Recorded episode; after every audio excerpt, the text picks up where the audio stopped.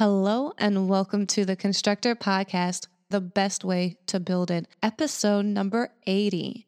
I'm your host, Brittanie Campbell Turner. This podcast is dedicated to helping property owners have certainty in their decisions about their construction projects. We talk about fostering trusting relationships, help you to understand how to lower risk, be under budget and on schedule, and most importantly, exceed your end users' desires. Last episode, we spoke with Todd Burns. He's the president of Project and Development Services and General Contracting Units at JLL in the Americas. He is the chair on the Global Practice Board with responsibility for the Americas, representing and ensuring that the organization provides similar processes and results globally. Last week, we discussed a new product that Todd and his team developed called Insight. Insight pulls the cost data in that JLL has collected for their office fit out guide and allows for project teams and their clients to see instantaneously how changes to the plan will impact their budget. So, we discuss also the importance of leveraging data from previous projects across the globe, taking that history and the lessons learned to support smarter decision making.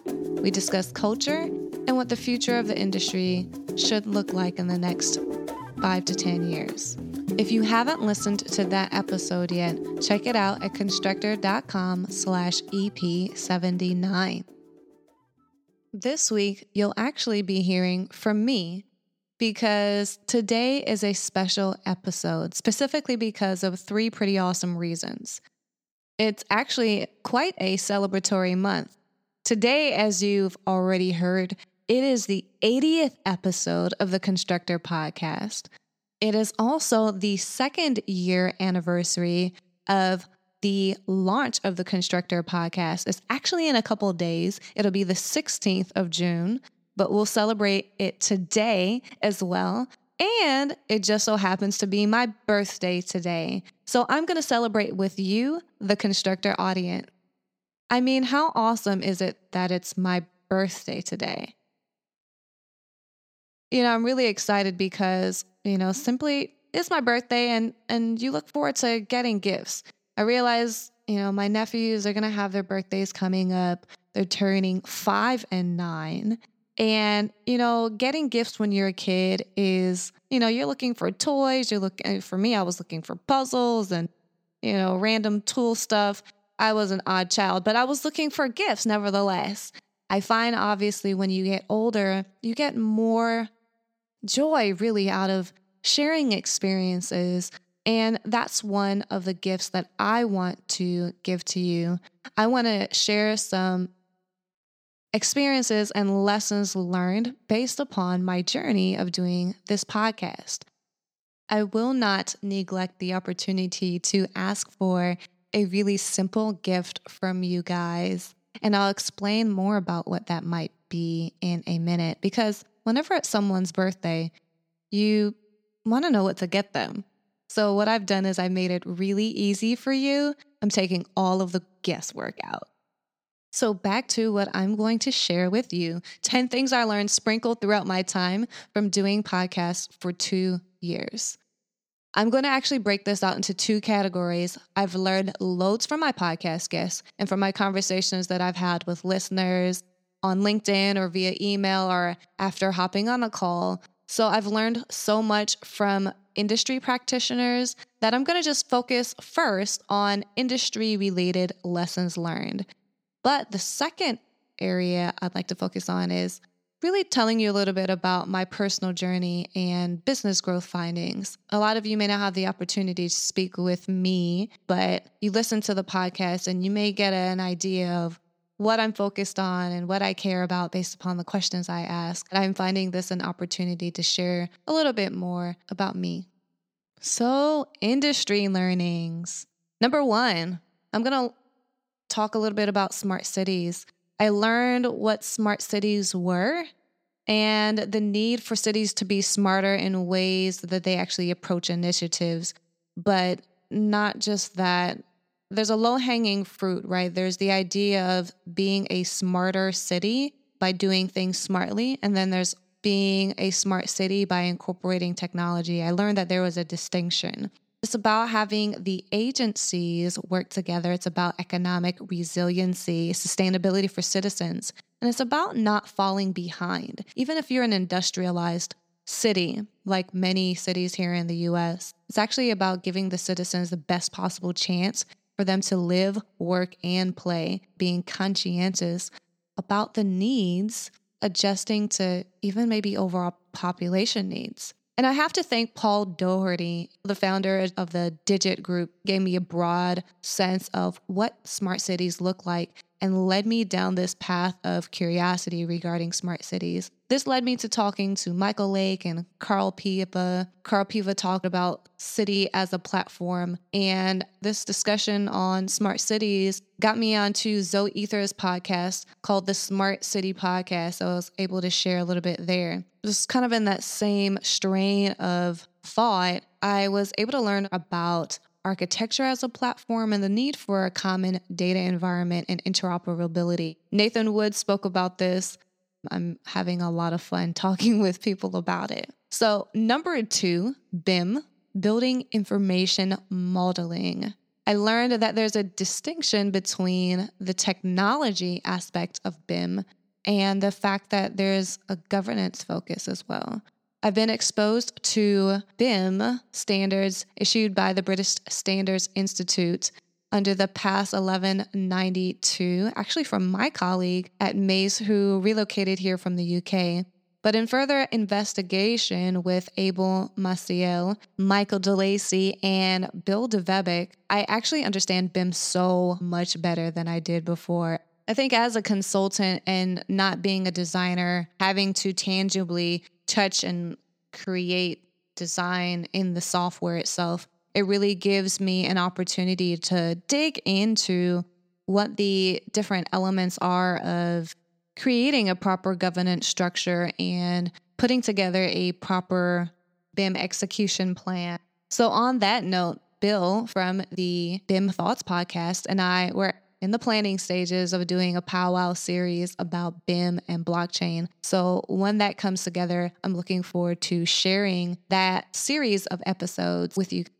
So, number three, since I mentioned blockchain and been talking about for some time now, I've learned that blockchain is a database, a protocol, or programming language that allows for databases to be more secure, for them to be permissioned, and for data to be immutable. It enables collaboration, enables for communities of trust. One thing I really appreciate is the connection to blockchain and lean. I've actually really started on this path of investigating blockchain because of the tie to the lean mindset, if you will, building a culture of transparency and trust but having the data to go back to rely on and create lessons out of that specifically. So, you know, the idea of digitizing lean is really what got me here. I had a interesting introduction to that term, the digitization of lean by watching a video from Singularity University. And just a couple weeks ago, I had the honor to have explained this concept of blockchain or the technology of blockchain to Glenn Ballard, one of the co founders of the Lean Construction Institute at the Design Forum. I'm really excited about this topic, going to continue to dig into it and just the relevancy to how we are wanting to lean processes up in the construction management industry, but also enable a culture for better collaboration and allowing people to provide their skill sets, what they can provide as far as value back to the project. I think this is really the paramount concern and capability that blockchain allows for us. Tom Cox and James Salmon bridged this gap for the digitization of lean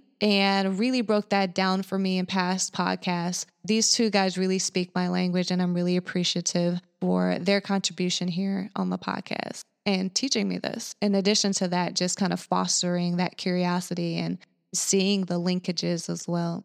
Number four is healthy workplaces allow for happy and more profitable workplaces.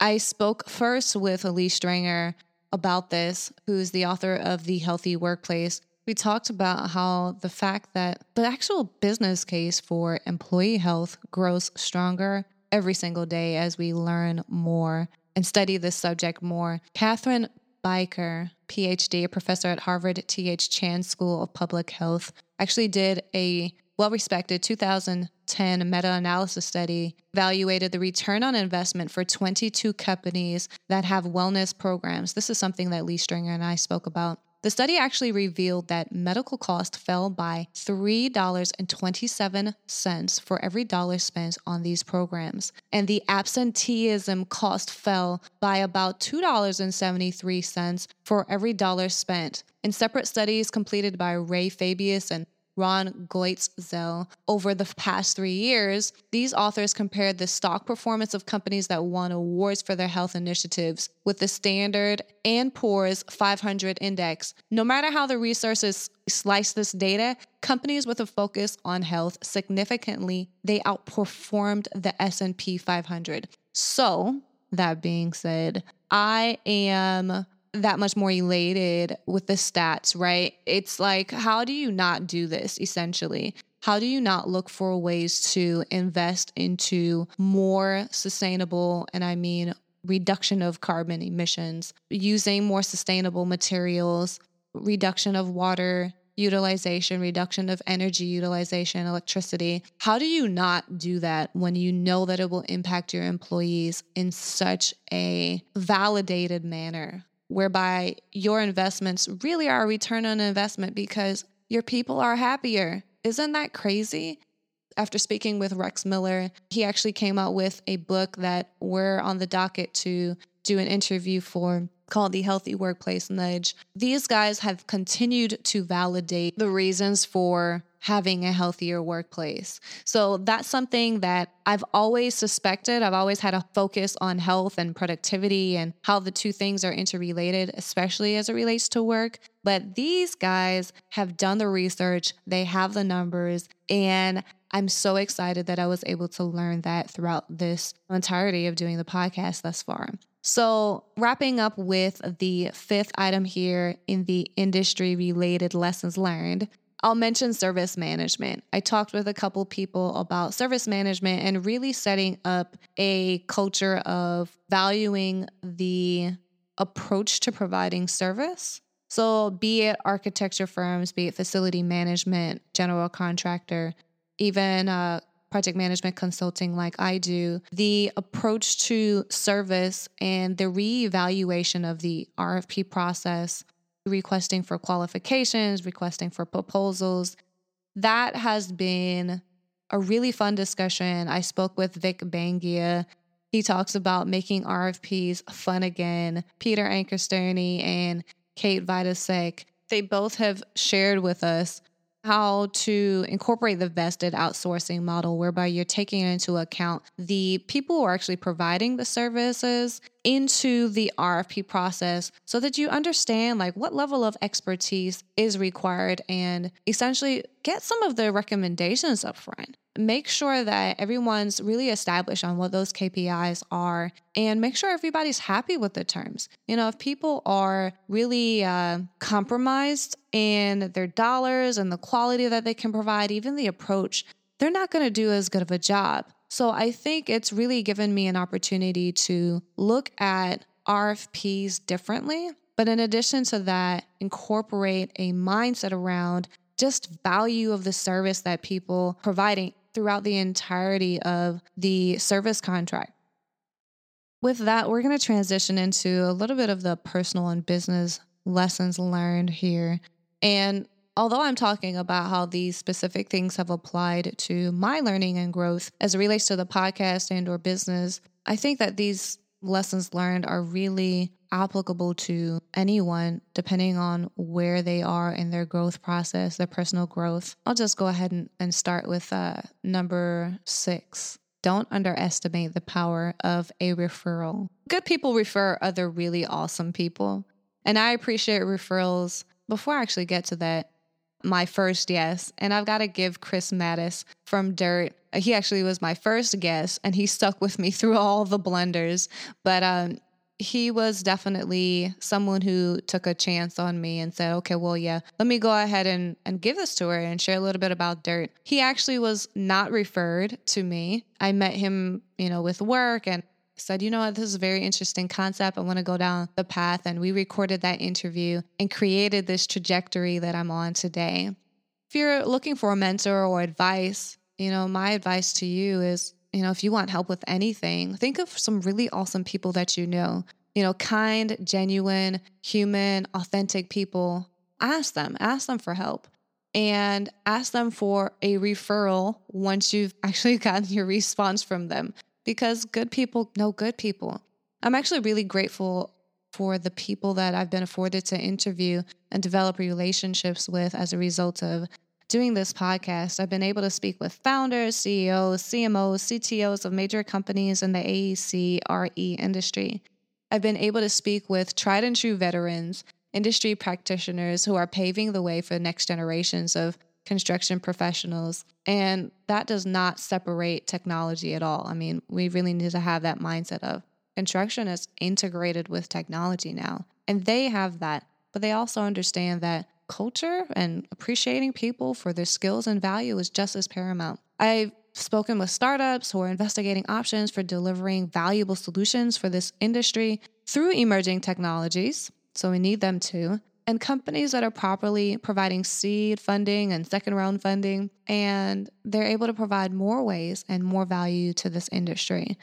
Just make sure you go down the path and keep searching that for that genuine, kind, good person. And that kind of leads me to number seven be grateful about the no's. In searching for people to do podcast interviews, especially when I first got started, I received quite a few no's. People did not want to do interviews with me, interestingly enough. But I've become grateful for them. I've become grateful for the no's. I'm sure they've built my character, but what it has also done is allowed me to understand okay, yes, of course, people are busy and they're going through things, but it has also helped me understand outright if, you know, someone's aligned with me and, and what the vision is. By telling someone no, they tell you they don't want to be involved. And and you know what? That's okay too. I'm grateful for that. It's only parted the ways and opened the doors to speak with good people, more awesome people. I also realized that, you know, when I first started, there were not really many podcasters in the CRE AEC space. Last time I checked, there might be a dozen that are consistent, that are in, in construction or uh, corporate real estate. Nevertheless, podcasting is still gaining popularity. And according to Edison Research and Triton Digital, listening to podcasts has been on the rise every year, where from 2013, there were 13% of men listening to podcasts, where it's now 20% of men. Again, 2013, 9% of women listen to podcasts, where it is now 21%. Podcast listeners are pretty affluent 16% have an annual household income of $150,000 or more compared to 10% of the general US population. Podcast listeners are educated.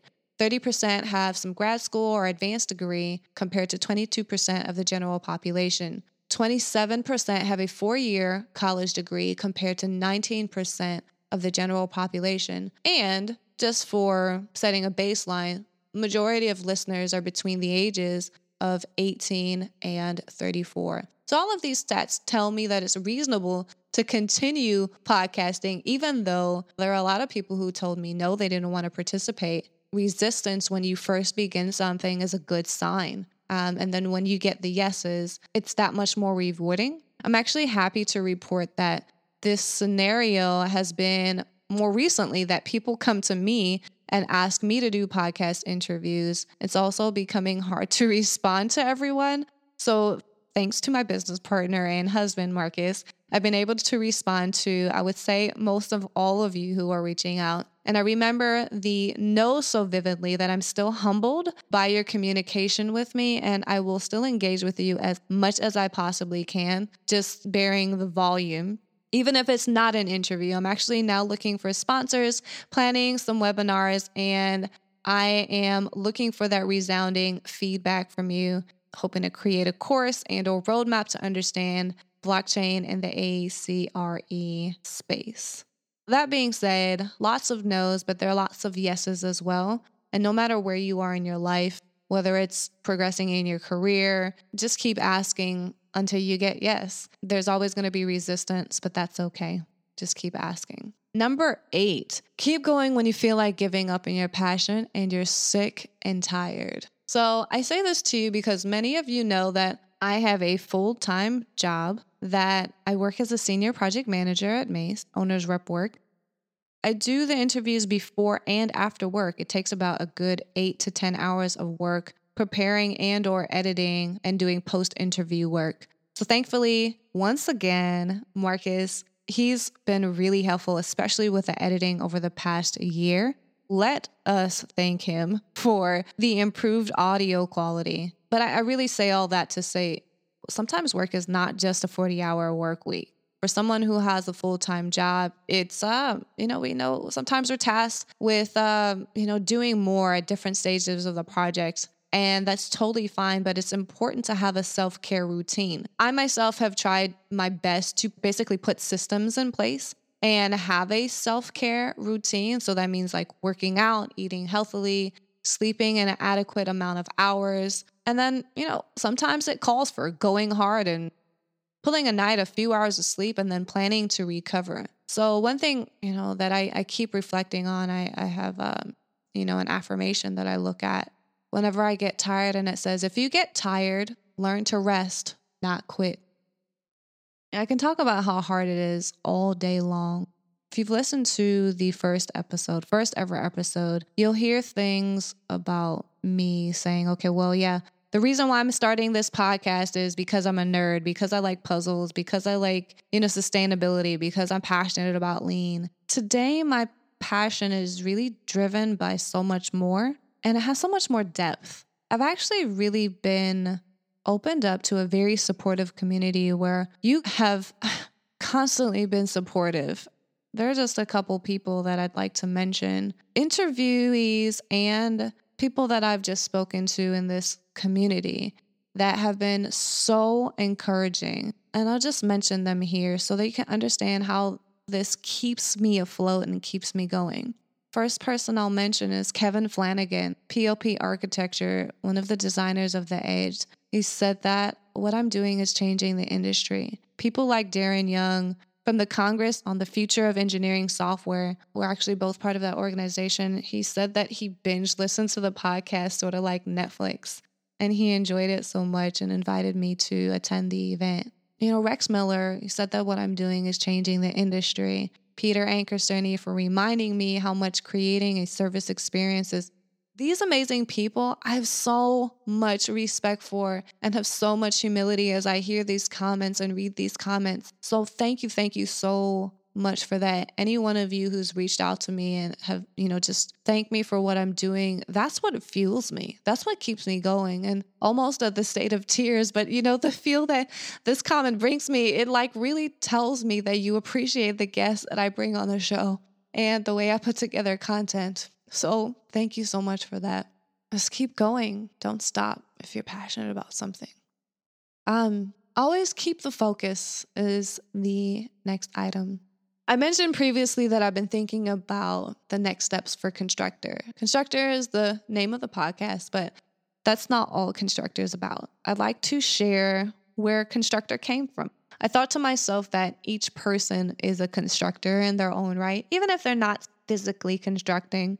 You know, don't have to necessarily bend pipe, lay tile, pour concrete to be a constructor. You can be a designer. You can be a GC, you can be an owner, you can be owner's rep, you can be anyone who's contributing to the high performance within the built environment. And the other big thing about being a constructor is that you need to understand your personal value. You need to understand how you want to contribute to the world. So always keep that focus and always really understand what those next steps are for you. I want to share with you actually that I'm wanting to keep my focus and understand better about what my next steps for the Constructrr podcast are, which leads me to my last and final lessons learned.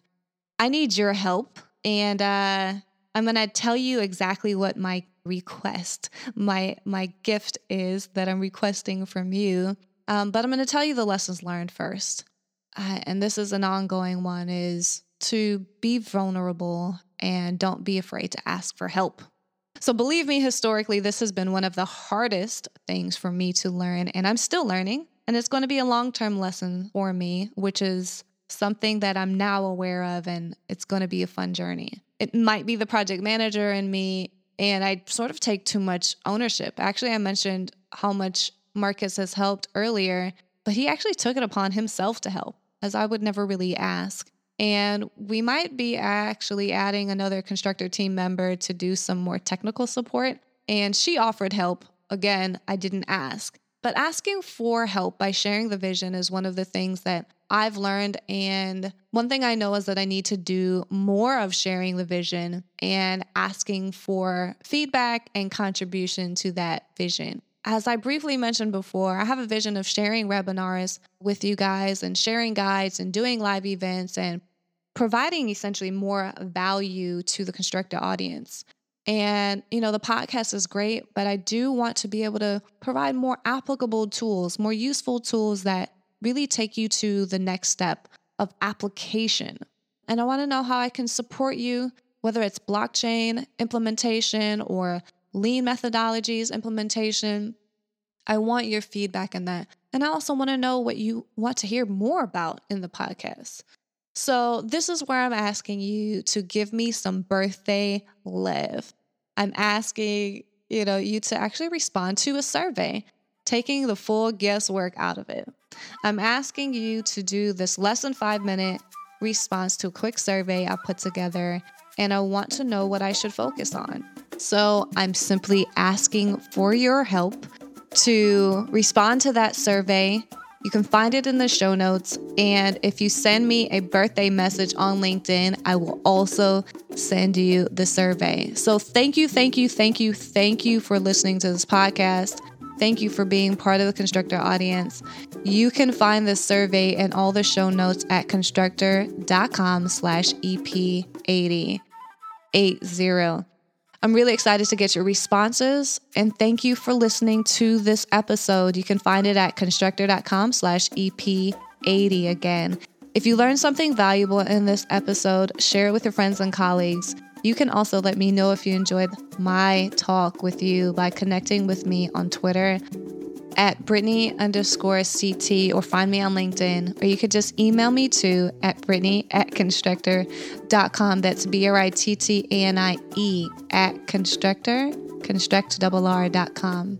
Next week, we'll be speaking with Harvey Johnson with PBMares, Cyber and Control Risk Service Leader or Partner in Charge how major companies put themselves at security risk every day and how they can get compromised through construction tools and software.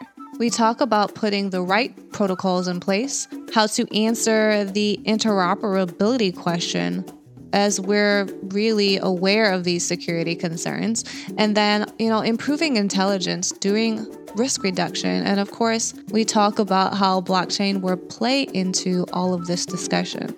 I actually look forward to sharing this interview with you guys next week. If you haven't subscribed to the podcast, you can do so at your preferred podcast player. Please leave a review to show your support and let me know you're enjoying the podcast. I look forward to talking with you guys next week.